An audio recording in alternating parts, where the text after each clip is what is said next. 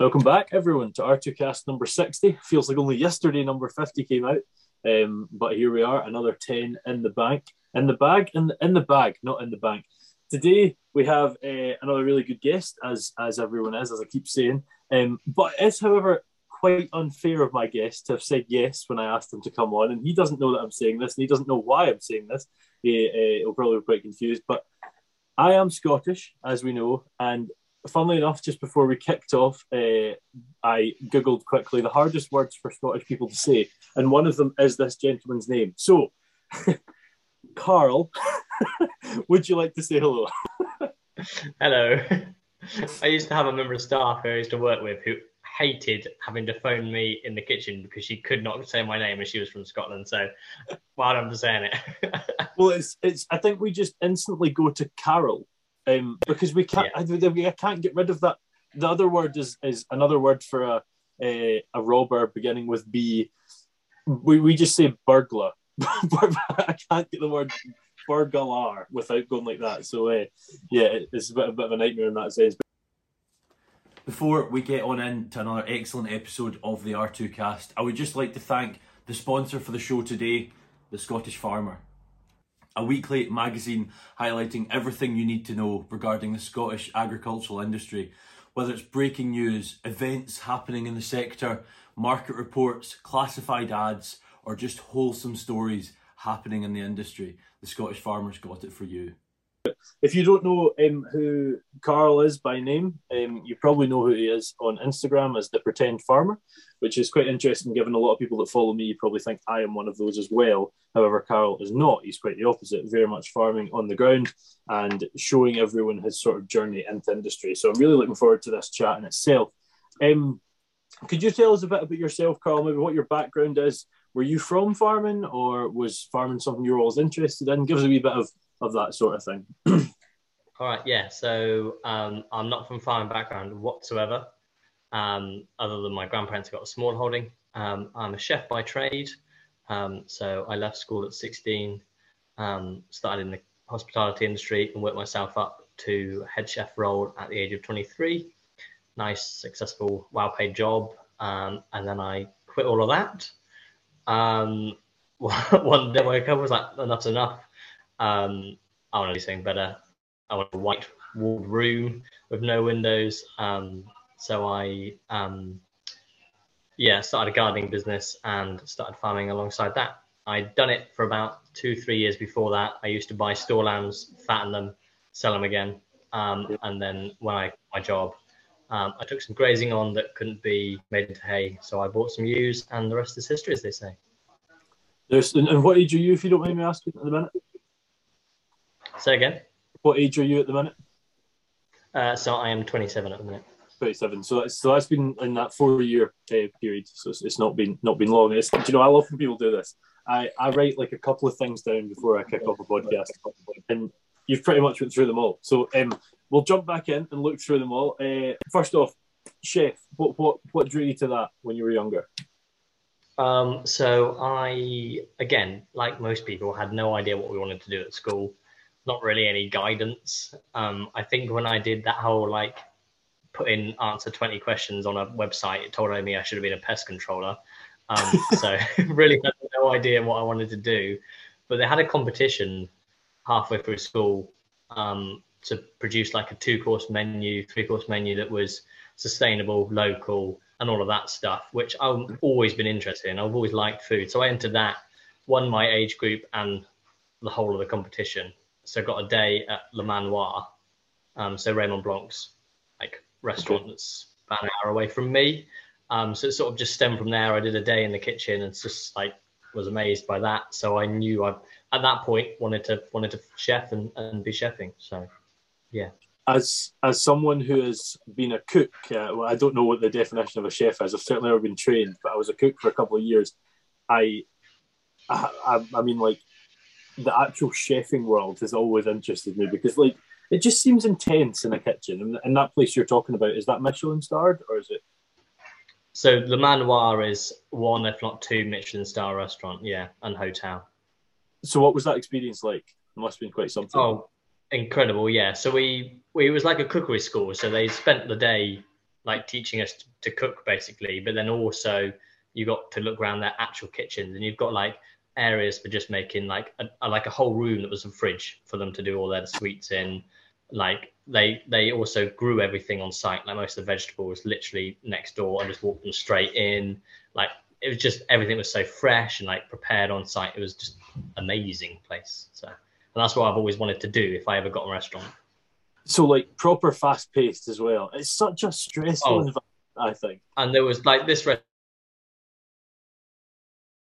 restaurant, there were so many chefs as well, like vast quantity of chefs. But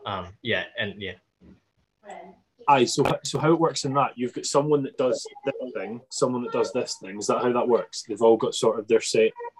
Yeah. So literally, they'll like an order will come in, and they'll be like, right, bam, bam, bam. All you do is just make sauces. So you literally make sauce for every single different dish. There'll be the head chef or sous chef on the pass, so like the front bit, and then people will just appear with different bits of food, and then he plates it or she plates it up and serves it straight out. Excellent. And I mean, this is a food and farming podcast, so I'm going to spend a wee bit of time quizzing you on the chef side as well. You started at 16, is that right? Just straight out of school? Yeah. And did you leave school at 16? Yeah, they were ready for me to go. I like that, they were ready. I left at 16 and went and got an apprenticeship, because I knew I didn't want to. I wanted to be a vet originally, and then when I realised I had to go to university and like be fairly bright, that wasn't going to happen. So I then took chefing on, went to college one day a week, and then chef the rest of the time. I feel like you're very hard on yourself. So you started at 16, and by 23, or maybe before that, you were a head chef. What was the process involved in that sort of movement? So very fortunate. So I had my first job I did for 2 years. So I did 1 year of apprenticeship, and then they wouldn't give me a second year of apprenticeship. So I just worked for a year for them. Why they didn't, I don't know, because you get paid by the government to do it. Yeah. But anyway, so I did 2 years there, and then I thankfully got headhunted by, at that point, probably one of the best restaurants in my local town. They were Two Rosettes, really sort of well thought off restaurants. So I got headhunted to go in as a commis chef or senior commis chef. So once I'd done like a year, so they gave me my second year of apprenticeship, did that, and then I worked from them pretty much my whole entire rest of my chefing career. So I just worked up when somebody left or I became more qualified, just worked up the ranks. I then left at junior sous level, I think it was. Yeah, I left at junior sous level because this was sort of when I was wanting to go into farming potentially. And another restaurant locally offered me sort of, which I thought was going to be better hours and all of that. And it turned out that I was doing less hours in a day, but more days. So I really wasn't actually gaining anything. I was just being consumed all the time. So in the time of me leaving, I'd only been gone 6 weeks. My previous restaurant offered me sous chef job and a lot more money to go back. So I was like, okay, good job I left them, wasn't it? So went back to them as sous chef, worked for the Christmas, and then we had a head chef, but I basically did the head chef role underneath the head chef being there because he was useless.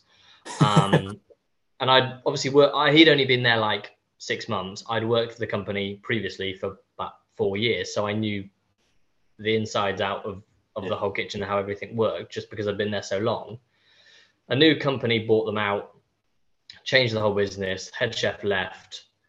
And they basically, the new CEO, they couldn't find a new head chef to replace me or to replace the old one.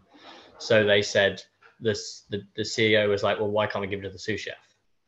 And my general manager was like, well, he's 22, 23. And the CEO was like, why can't you give him the head chef role?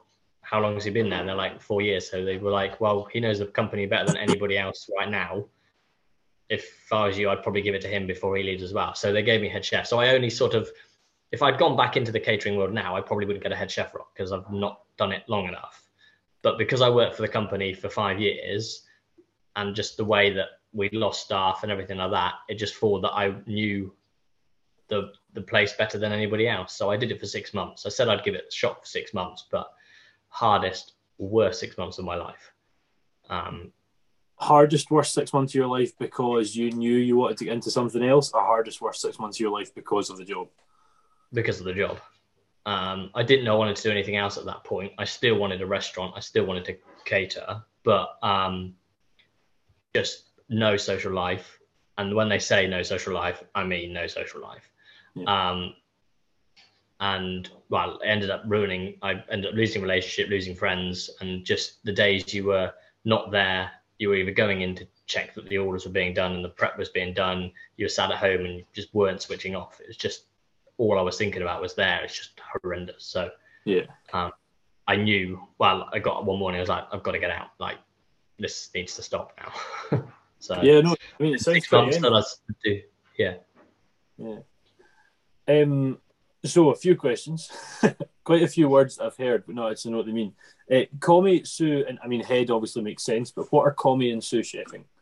So commie chef is like bottom of the pile, basically.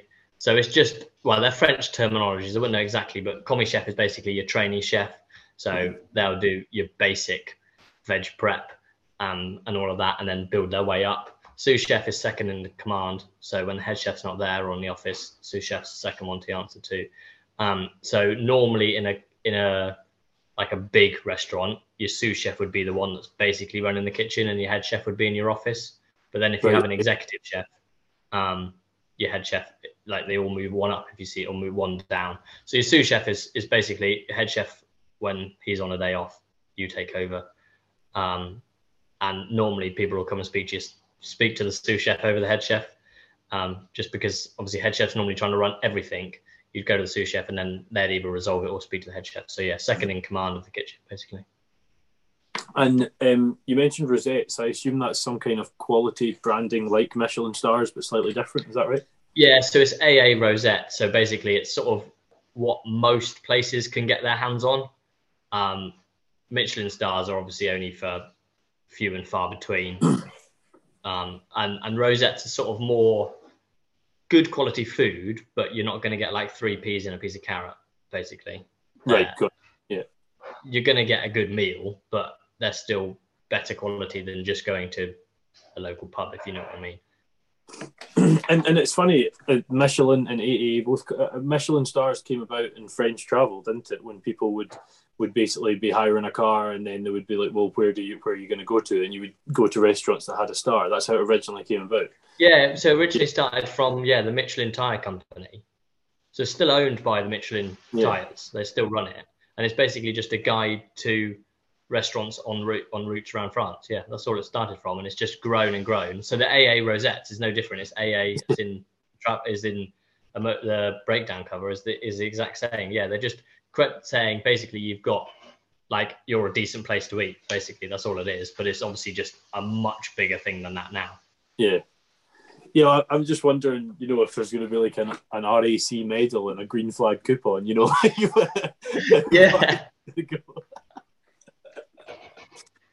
It's such a weird crossover. It's because for so many years, I was literally about 6 months ago, I Googled this because for so many years, I just assumed Michelin was a French person that was a chef, but it's actually tires, which is quite funny. So, you went from chefing and then, that sort of 6 months was tricky, shall we say, and looking for something different. And then you looked at sort of starting a gardening company, did you say? So my parents own one already. Okay. And the plan was to take some of their work so they could take it slightly easier. It's not worked like that. We're both all as busy as each other, but that was the plan. Well, I didn't plan to do it the whole time anyway. It was just sort of like an interlude till I found out what I wanted to do. That interlude has just happened to be now 4 years long. So I did a bit of Googling on you. It's not just gardening, it's gardening and catering. Is that right? So originally when I don't run the catering side anymore. Originally, right. COVID has basically finished that off.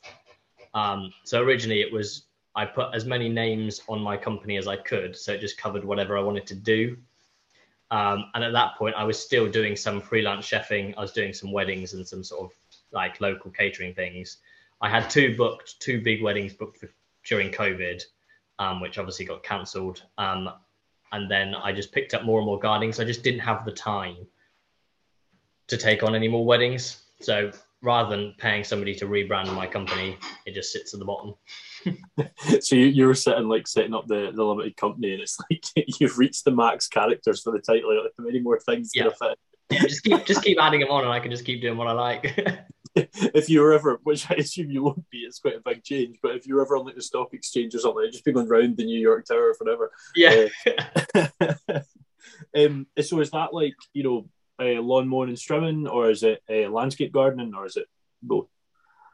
Yeah, so more the first one, mowing, trimming. So basically I have the same clients pretty much week in, week out, and I just look after mostly the older clientele. So we just basically go in and just look after their garden, basically. They know 9 times out of 10 what they want or what they normally do. They just physically can't do it anymore. So that's what I do. Just go around and then become like friends. I'll get to know them, know the families. It's really nice. So. Do you know, I did that for someone for about 6 weeks before I got my local job.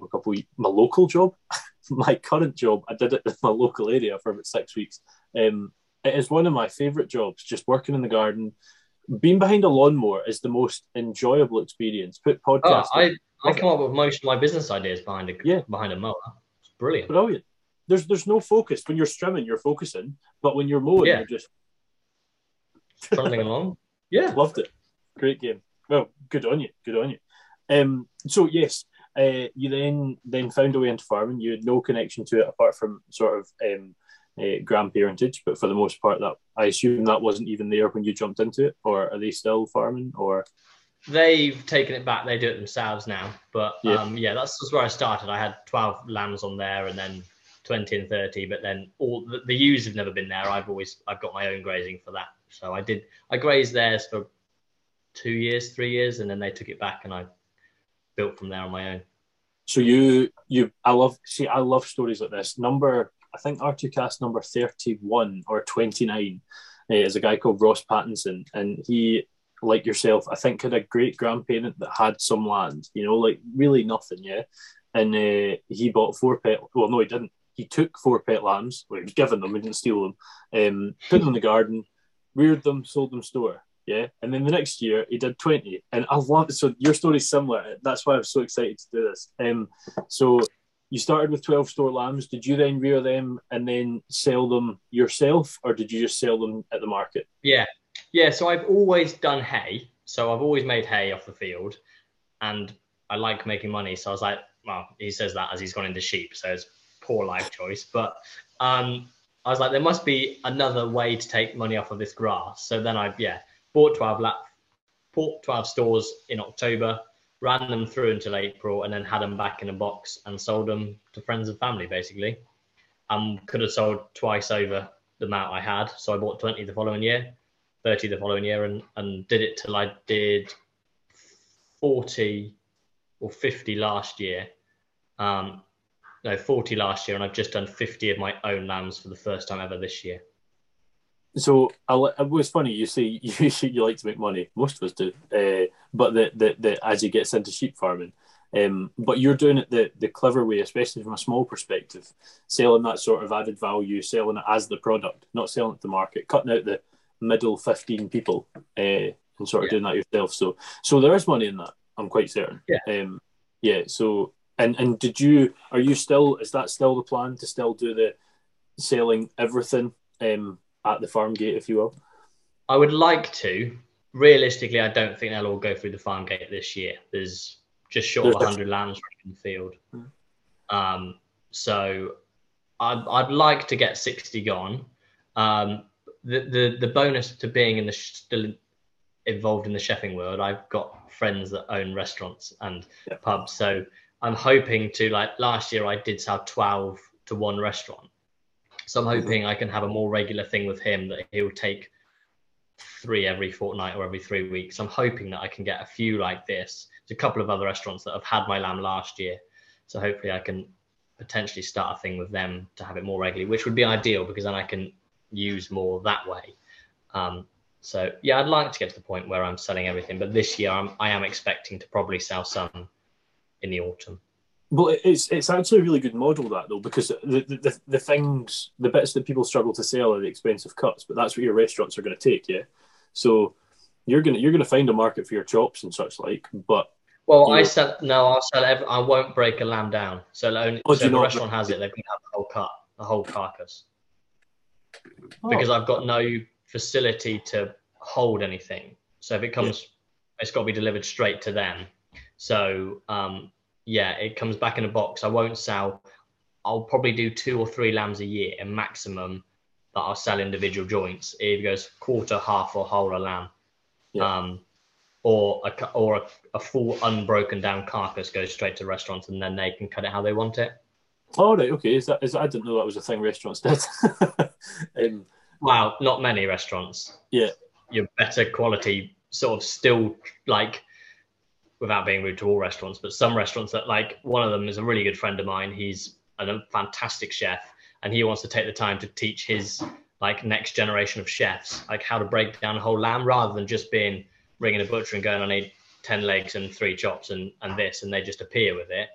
He takes the whole lamb and goes, right, this is what you do with all these different cuts, this is how you can break it down, and actually teaching them, rather than, like, everybody becoming lazy and just convenience of going into a supermarket or picking up the phone to a butcher's. So... That's amazing. But also, they also like the story. They can sell it. They can charge a bit more, and they can sell the story that these lambs are literally grazing the village up from where we're buying it from. We know the whole story. They can use pictures from my social media on their social media, and we can work between us and advertise as both of us. So, they can make more money out of it, but deservedly so. When you're, you're exactly, yeah, for sure.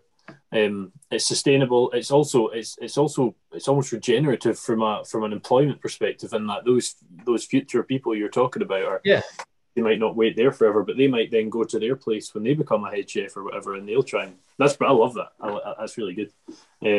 So where are we farming wise now then? You're no longer putting store lambs on your grandparents. What are you doing now?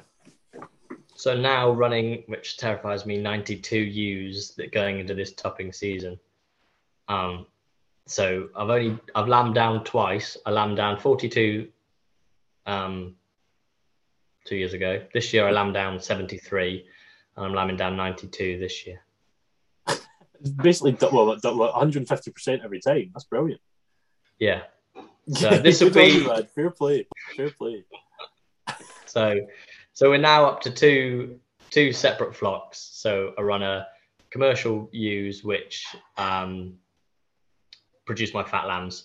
And then I've got a flock of full Romneys, which breed my replacement ewes now. Just, I saw the price of ewes and was like, I'm never buying them again. I'll breed my own, thanks.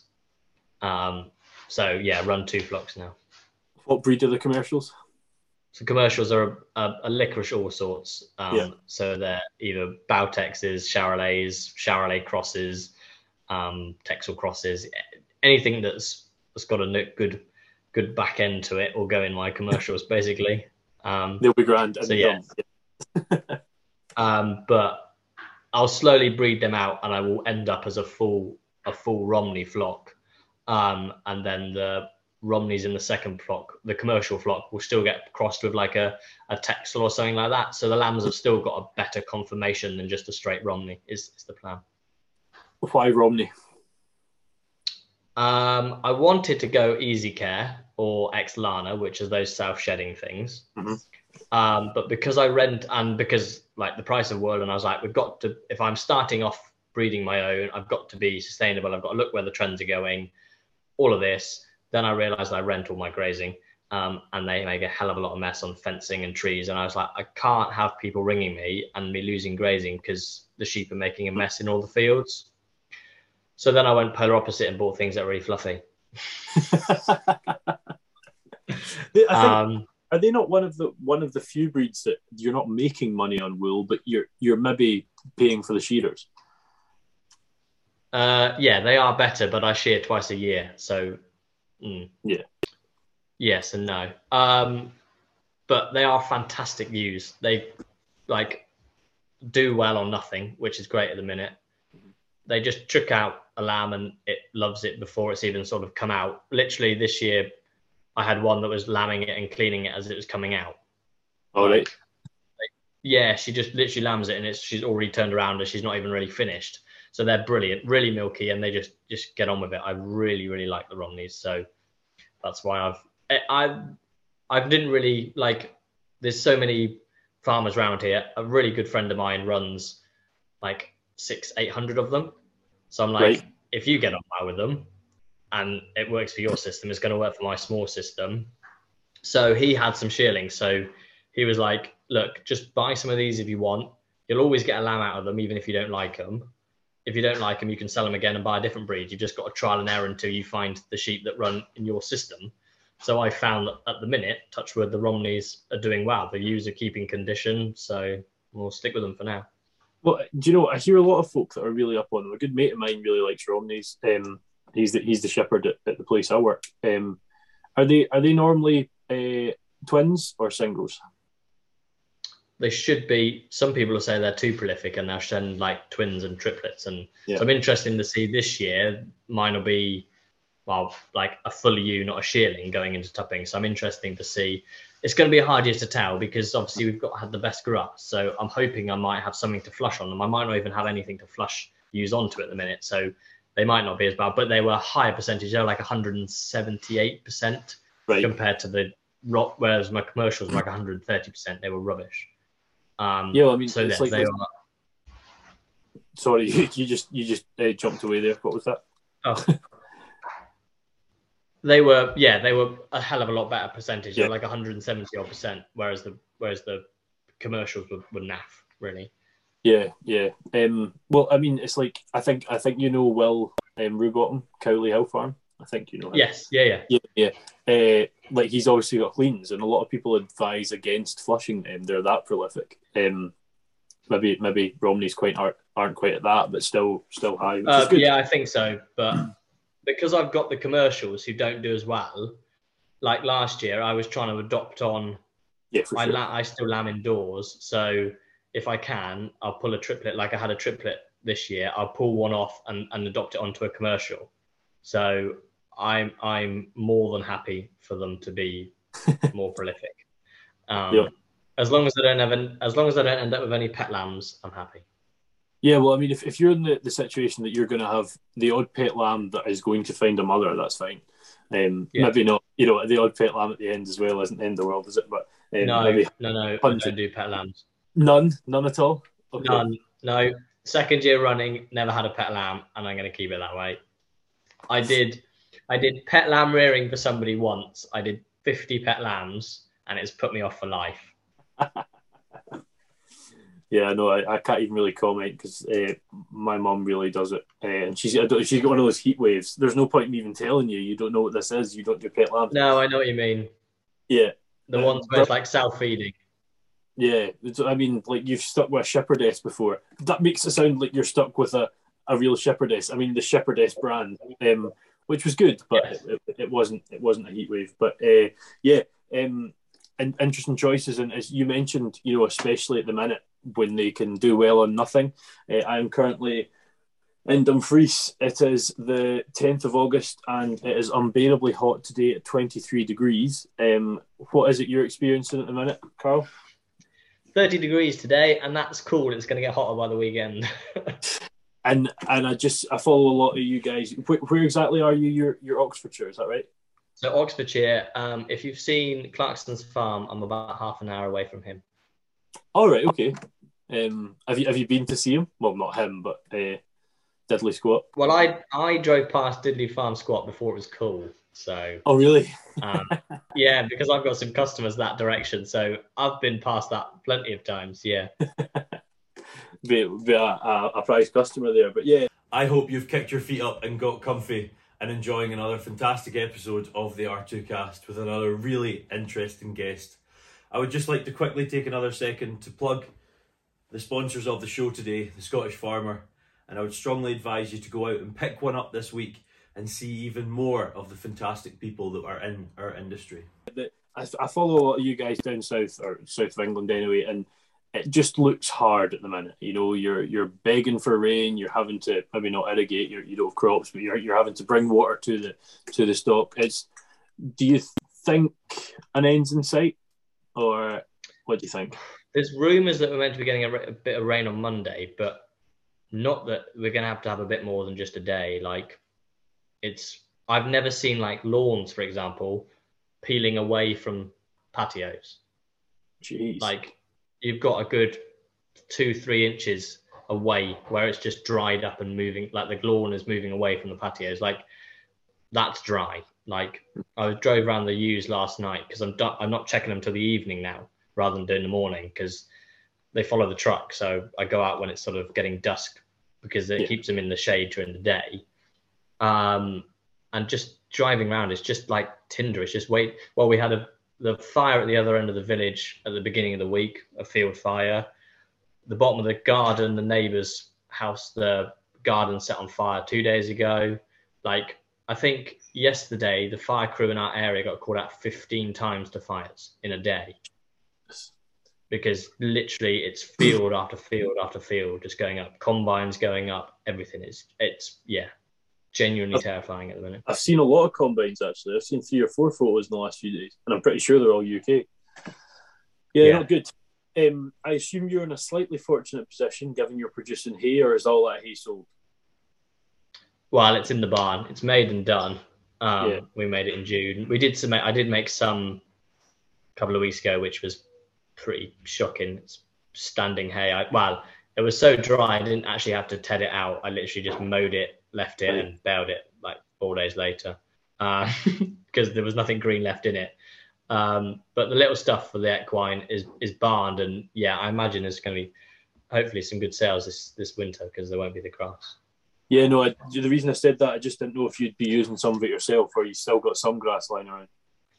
There's still some grass. I was only saying to someone this afternoon, lambs are looking like they are going to be grazed on put onto it soon. Right. But really reluctant too. I'm hoping that we'll get a bit of rain just to green up some of the hay fields and get them on that lush grass because they're just not going to fatten on hay.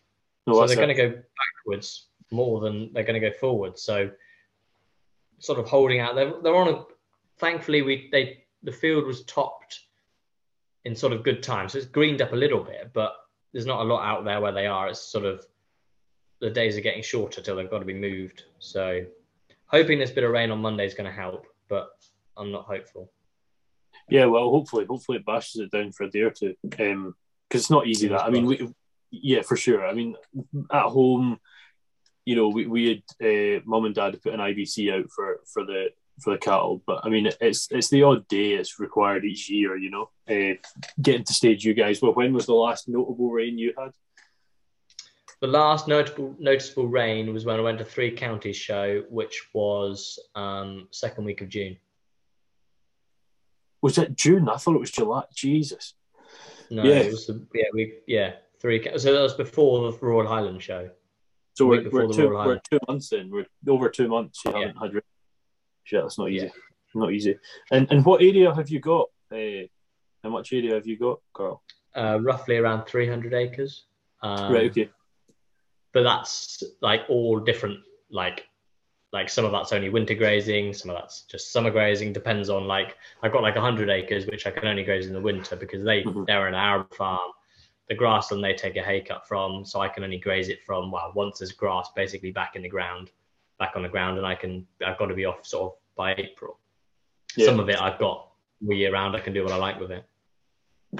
And I mean, land is, again, I've said a couple of times that a lot of people listen that sort of maybe are in that stage that they want to get into farming, and as difficult as we all know it is, and they like to hear from folk like yourself. So the difficult thing is land. How did you go about getting that? See, I'm going to contradict you. Okay.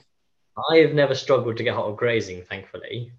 Right. I've always struggled to get out of barns and lambing places, and storing kit has been my hardest thing to get hold of. I guess I've just been fortunate. I've been in the right place at the right time to get grazing, and I've found talking to people, talking to farmers, and normally, like, if they've got a bit of grazing is more of a hassle for them than it's worth. It's still a hassle for me, but it's grazing, so I'll take it. And talking to people, but like getting a lambing shed for this year, thankfully we did find one big enough to take them. But like storing Like my trailer is just in having to be in the corner of someone's shed. Tractor's in another one. They're not particularly dry or the best storage, but it's finding just places to put kit is like something you don't realize when you have a farm and you're just running a flock. You could put the flock somewhere normally, but it's all the rest of the kit that comes with them. It's finding stuff like that to put them, or like even for me, filling up an IBC tank, finding water that you can buy off of somebody is easier said than done. And there's only so many times you can pull in that favor. If you've got a week that's wet or dry, you're fine. You can ask for it, but we're 2 months in.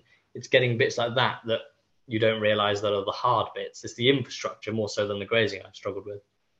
So you're not going to have a hose running out of the kitchen tap. You know, it's not going to be. Not when you're trying to fill like 2 IBC tanks for the back of the trailer. Not really. No, that's interesting actually, because I mean, everyone I've had on, you know, Abby and Andy, A&A Livestock, Rachel and Jake, Evitts at Our Farming Journey, who else?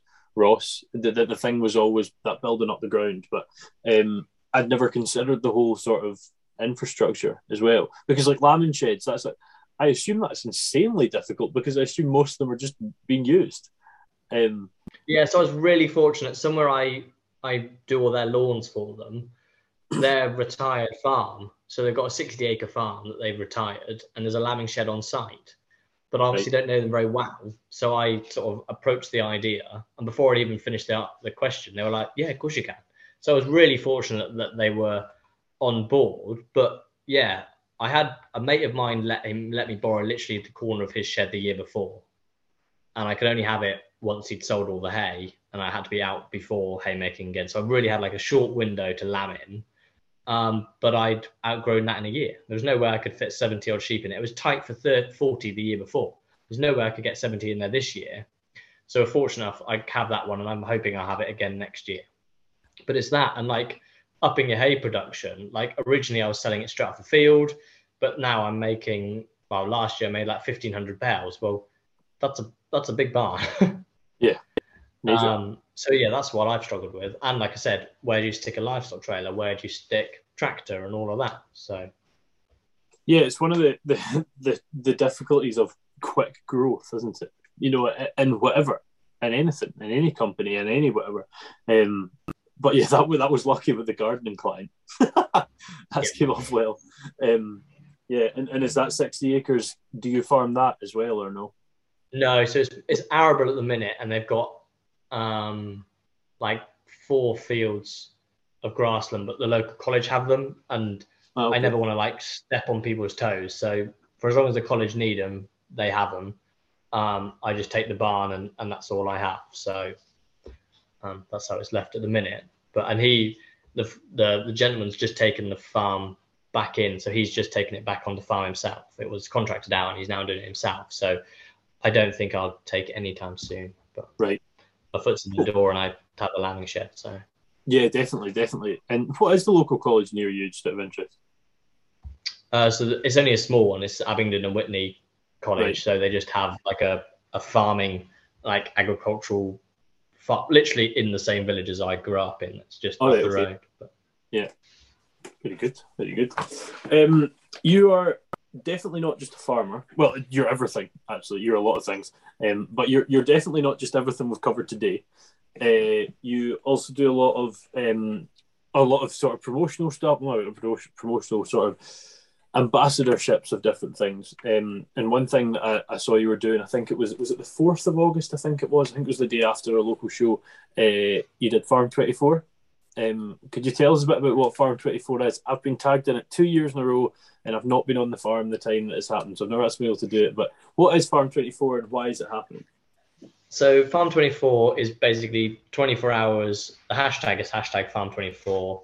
So we ask or get, it's run by the Farmers Guardian and Morrison's, and they basically just get as many farmers or anybody, not just farmers, anybody in the agricultural sector, whatever they are, to show what they do for 24 hours or what they do within those 24 hours. So obviously we're not all up 24 hours, but whether you're a dairy farmer getting up first thing or whether you're a sheep farmer like me who likes to start at like 9, it's whatever you're up to through the day, and just basically, it's all like, for me, it's no different to my normal day because I show what I get up to every single day, social media, but it's getting those other people that don't normally share what they do, even if they share one picture or one video. And it's just basically trying to flood social media with all the amazing work the British farmers do to put the food on our plates. And it's just making a day of it, getting media involved and radio involved, and just pushing it as much as we can. And it is great, like you say, like, yeah, I see you all the time, or I see Will all the time, or whatever, but it's nice to see everyone else. Like, we're a very small percentage that are posting all the time. Yeah, it's nice to see what everyone's doing. It's like Morrison's Farmers Guardian. Yeah, it's a brilliant thing. I think it's a good movement. I think it's something I have to get behind, and hopefully next year I'll manage to actually be involved. You also do quite a bit with Yellow Wellies. For those of you like, what's Yellow Wellies? Is he a fisherman? Yellow Wellies is a farm safety foundation, and for those of you interested, I think, is it number 20? No, it must be number 18, I think, the podcast. I had Stephanie Berkeley on, who's like the head of the whole thing. So if you want to go and hear a bit about it, go and check that out. But could you tell us what your involvement with the Yellow Wellies has been? So yeah, I'm again another ambassador for that. So sort of do promotion bits as and when bits are coming up. Talk about as much social media. Oh, sorry. As much promotional bits as I can. And then I'm sort of like a face that if they need a radio interview or a TV interview, there's basically enough of us based up and down the country that we should all have someone covered in the area that are prepared to talk on media about Yellow Wellies and the importance of farm safety and mental health within farming and all of that, basically. So do you do much? Are you on the radio, TV, that sort of thing often with it, or? Not so much with them, but radio in general, probably once a month with my local radio. And then I've in the past done quite a lot with Radio 2 as well. Yeah, well, I was aware of this, and that's why I asked about TV and radio. What's this? What's the stuff with Radio 2? Tell us about it. So, Tupping, not this just gone, the previous Tupping. So my first ever Tupping going in, they had a thing on a Monday morning. What was your like Monday manifesto? What you wanted to get done for the day? Okay. So I was on the way to work. So I just text in saying, it's Tupping week. My ram Rambo is going in, meeting his ladies for the first time. I thought, they won't do anything about it. It's not really breakfast show appropriate, and they won't do it. Next thing I know, a producer's on the phone saying, we love your story. Do you want to be on with Zoe Ball in 5 minutes' time? I was like, yeah. They were like, of course I will. So they're like, okay, we'll pull over. So did a radio interview with Zoe and basically said, it's Tupping week. The Rambo's going in, yada, yada, yada. They said, well, we'll catch up with you on Friday if that's all right. I said, yeah, of course it will. A friend of mine, I can't remember who it was. Somebody's like, look, send Zoe a message, send her a picture of Rambo. I was like, she won't see it. Like, okay, I'll do it anyway. So I sent her a picture on Instagram. She replied, starting following me. She still follows me now, may I add. And yeah, shared a picture of Rambo and was like, this is Karl, like, this is his ram, so on. So I went back on the Friday and said that he went in yesterday, or he served X amount, sort of working hard. And they're like, great, well, can you keep us updated? So I sent them a clip or a bit of update at scanning. And then when the news came in, and then we did an interview, a live interview halfway through lambing that year, and updated them. I think we did a bit of shearing. And then I had a new ram this year, Tupping just gone. So we got the listeners to name him. So he's been named so he's Rocky. So he got named by the Radio 2 listeners back in this November. But sadly, they've changed the producer now, who has gone down a different line. So they're more interested in promoting celebrities and all that side. So I've not been on with Zoe since last November, sadly. But we will be back on there one day. Yeah, I was going to say, do you think there's a potential to find something else with Zoe Ball? Well, I try. She shares some of my content every so often. Like, she shared one of my hashtag Farm24s. So they all still really, and when I spoke to him the other week, he said, we still want you, and you come up in conversation quite often. So we were trying to get them to come they were going to come to Lambing and do a live show from Lambing, from the Lambing shed. Yes. But then the producers changed like a month or so before that. So I feel there's still the potential there. And I will just keep plugging it away and just keep, well, they've said just keep them updated. If they can do something, they will. If not, they like the update for the office anyway. Keep a reminder there. Yeah. And she replies to my story every so often and I'll reply to her. So there's still a connection there. So hopefully maybe one day we'll do something. That's so cool. And I did actually, for those listening and watching, I did just do a wee fact check. She is still following Karl. Good. That's the sort of thing that you said, that she is still. I would check every day to make sure she wouldn't be getting rid of me. That's really cool. Yeah. Well, yeah, I hope that happens because I missed it at the time and now I want to hear that sort of thing. I want to hear you on the radio every week. You're also involved with NFU a bit, is that right, Karl? Through Young Farmers, is that right? Yes, yeah. So I was there, one of their NFU Student Young Farmer Ambassadors. So they set the programme up, I don't know, 3 years ago. So basically they take, I think it's between 12 and 15 young people who are involved in farming or at university, based in up and down the country. So we did it we were fortunate enough to do it for like 18 months because of COVID. Right. So basically you're sort of, well, as some of my friends like to put it, I was a poster boy for the NFU.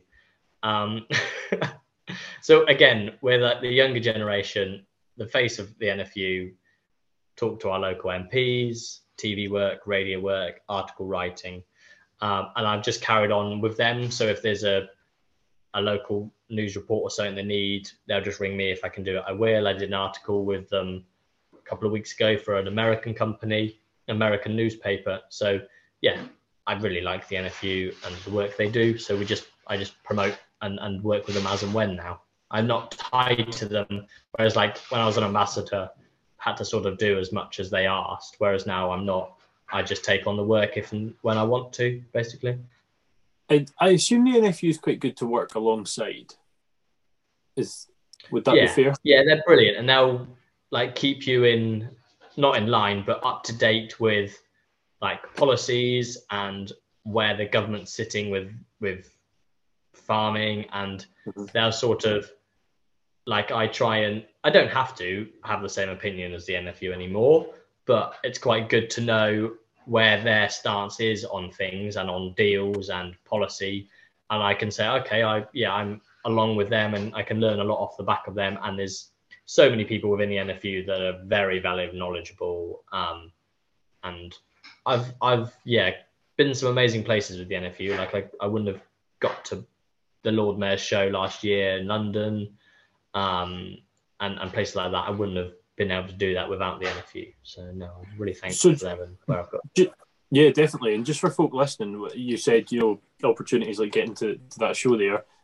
What opportunities did it give to you, apart from obviously meeting these fantastic folk and meeting other like-minded folk as well? I think the biggest one for me is because I've come from not a farming background, like getting my name in NFU magazines and all of that, like. People locally have been like, okay, if the NFU are backing this guy, he's clearly taking farming seriously now.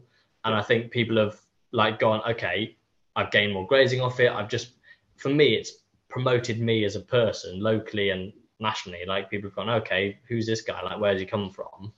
I know farmers previously in my area have been really supportive, but also been like, is he just thinking of this as like a little hobby on the side? And then I think when they've seen articles written about me in the Farmers Guardian, Farmers Weekly, or the NFU magazines, they've gone, okay, yeah, this is a bit more serious now. So it's definitely helped me and got me places. And I mean, it's a networking industry, isn't it? So the more your name's out there, the better.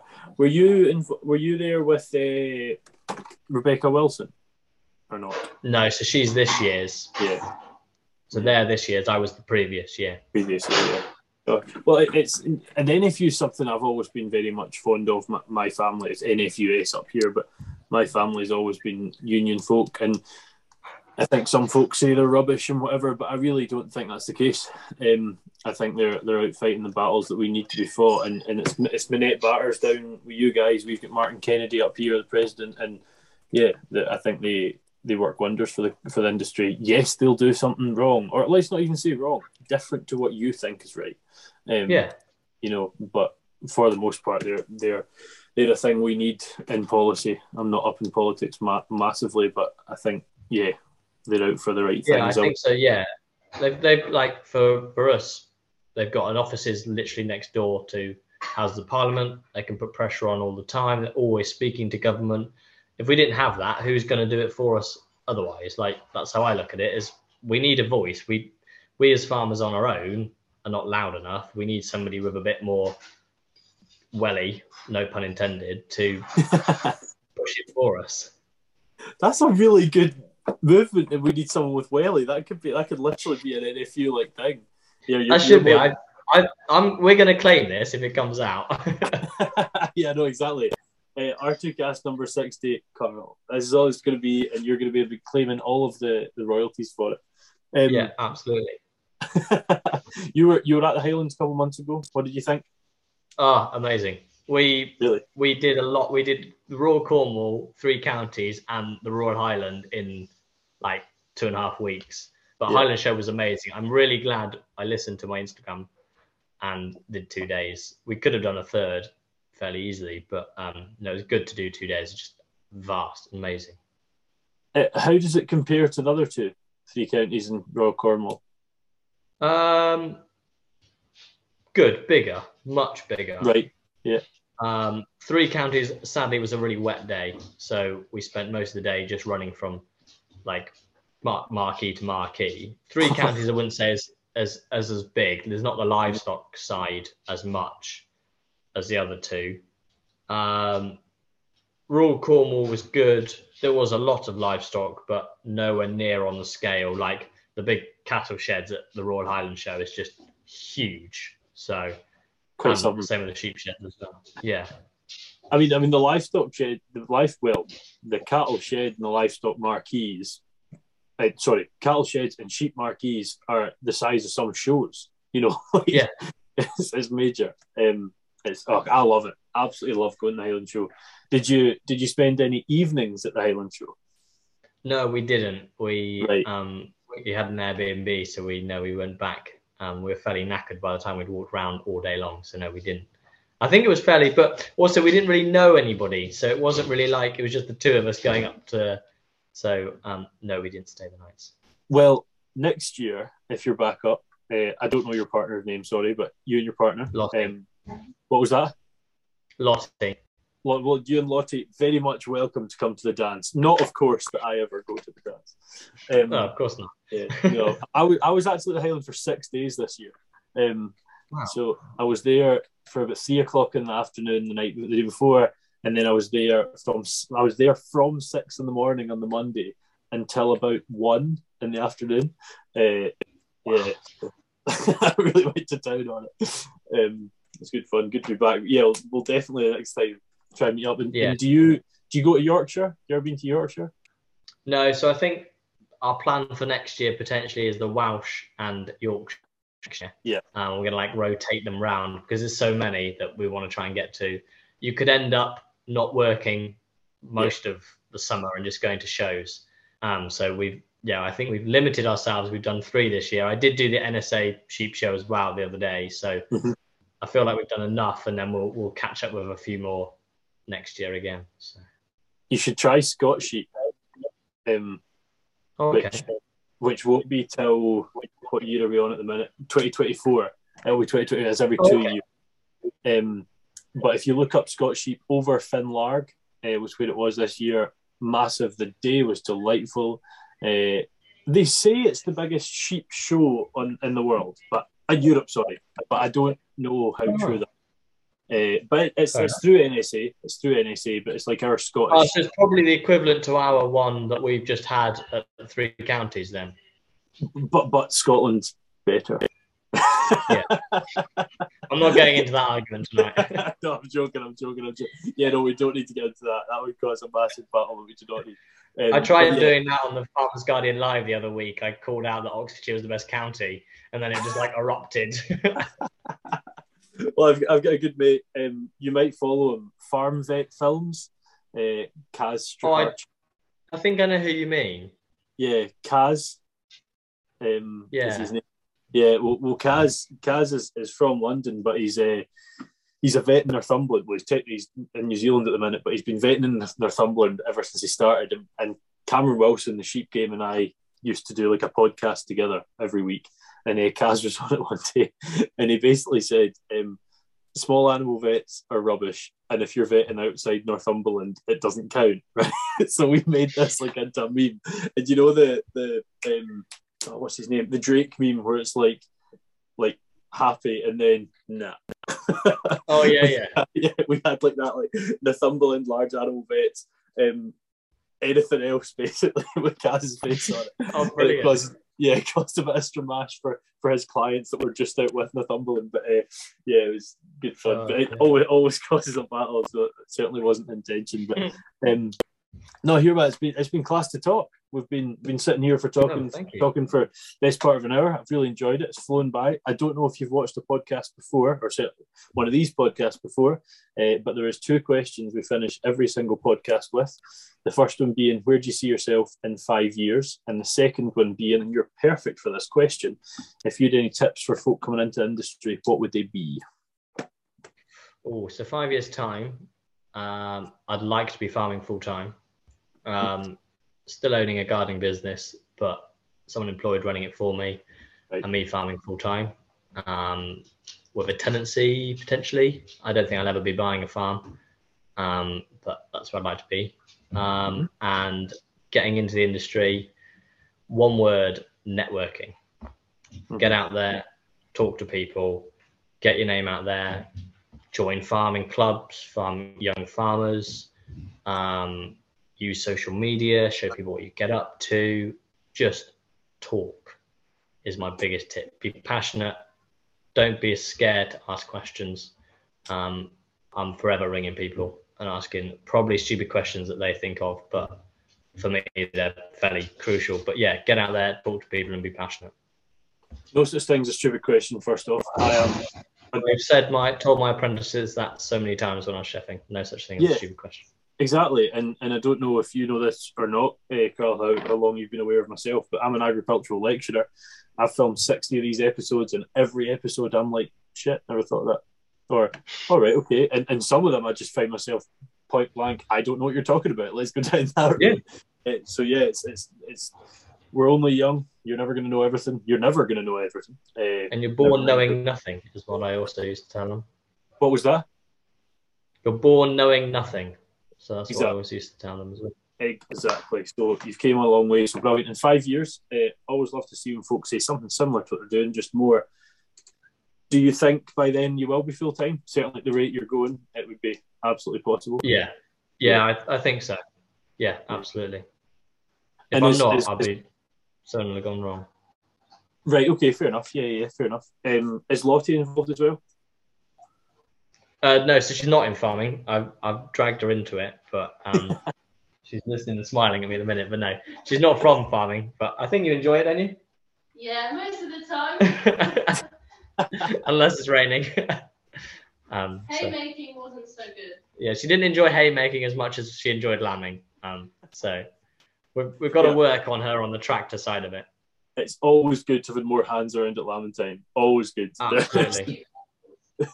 And it sounds like Lottie's pretty keen to do that with the size of things, so at least you get help in this insanely quick created, Carl. So kudos to you for that. 4 years ago you were cooking fancy food, which is also a fantastic thing in itself, and now 4 years on you're knocking having 100 breeding ewes, so massive respect on that. Fair play to you, and yeah, very well deserved. Really nice. I love to see folk doing that. Yeah, for sure. Yeah, and you deserve to hear it. So well done. For those of you listening, I hope you've enjoyed Carl's story. I certainly have. And just for all of you listening, it's K-A-R-L. It is not Carol. I have tried. I've done my best. Maybe it was obvious. Maybe it wasn't.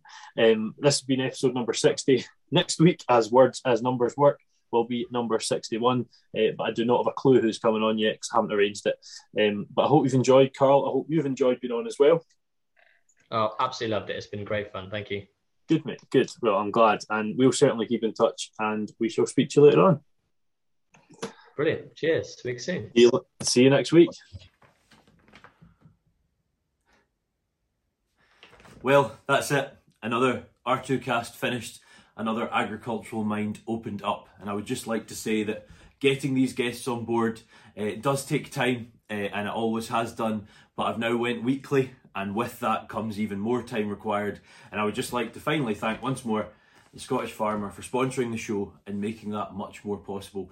Please be sure to get in touch if you've any ideas of people you'd like to see on the podcast, or maybe ideas you have for me presenting better, because I definitely do require that. See you in the next one.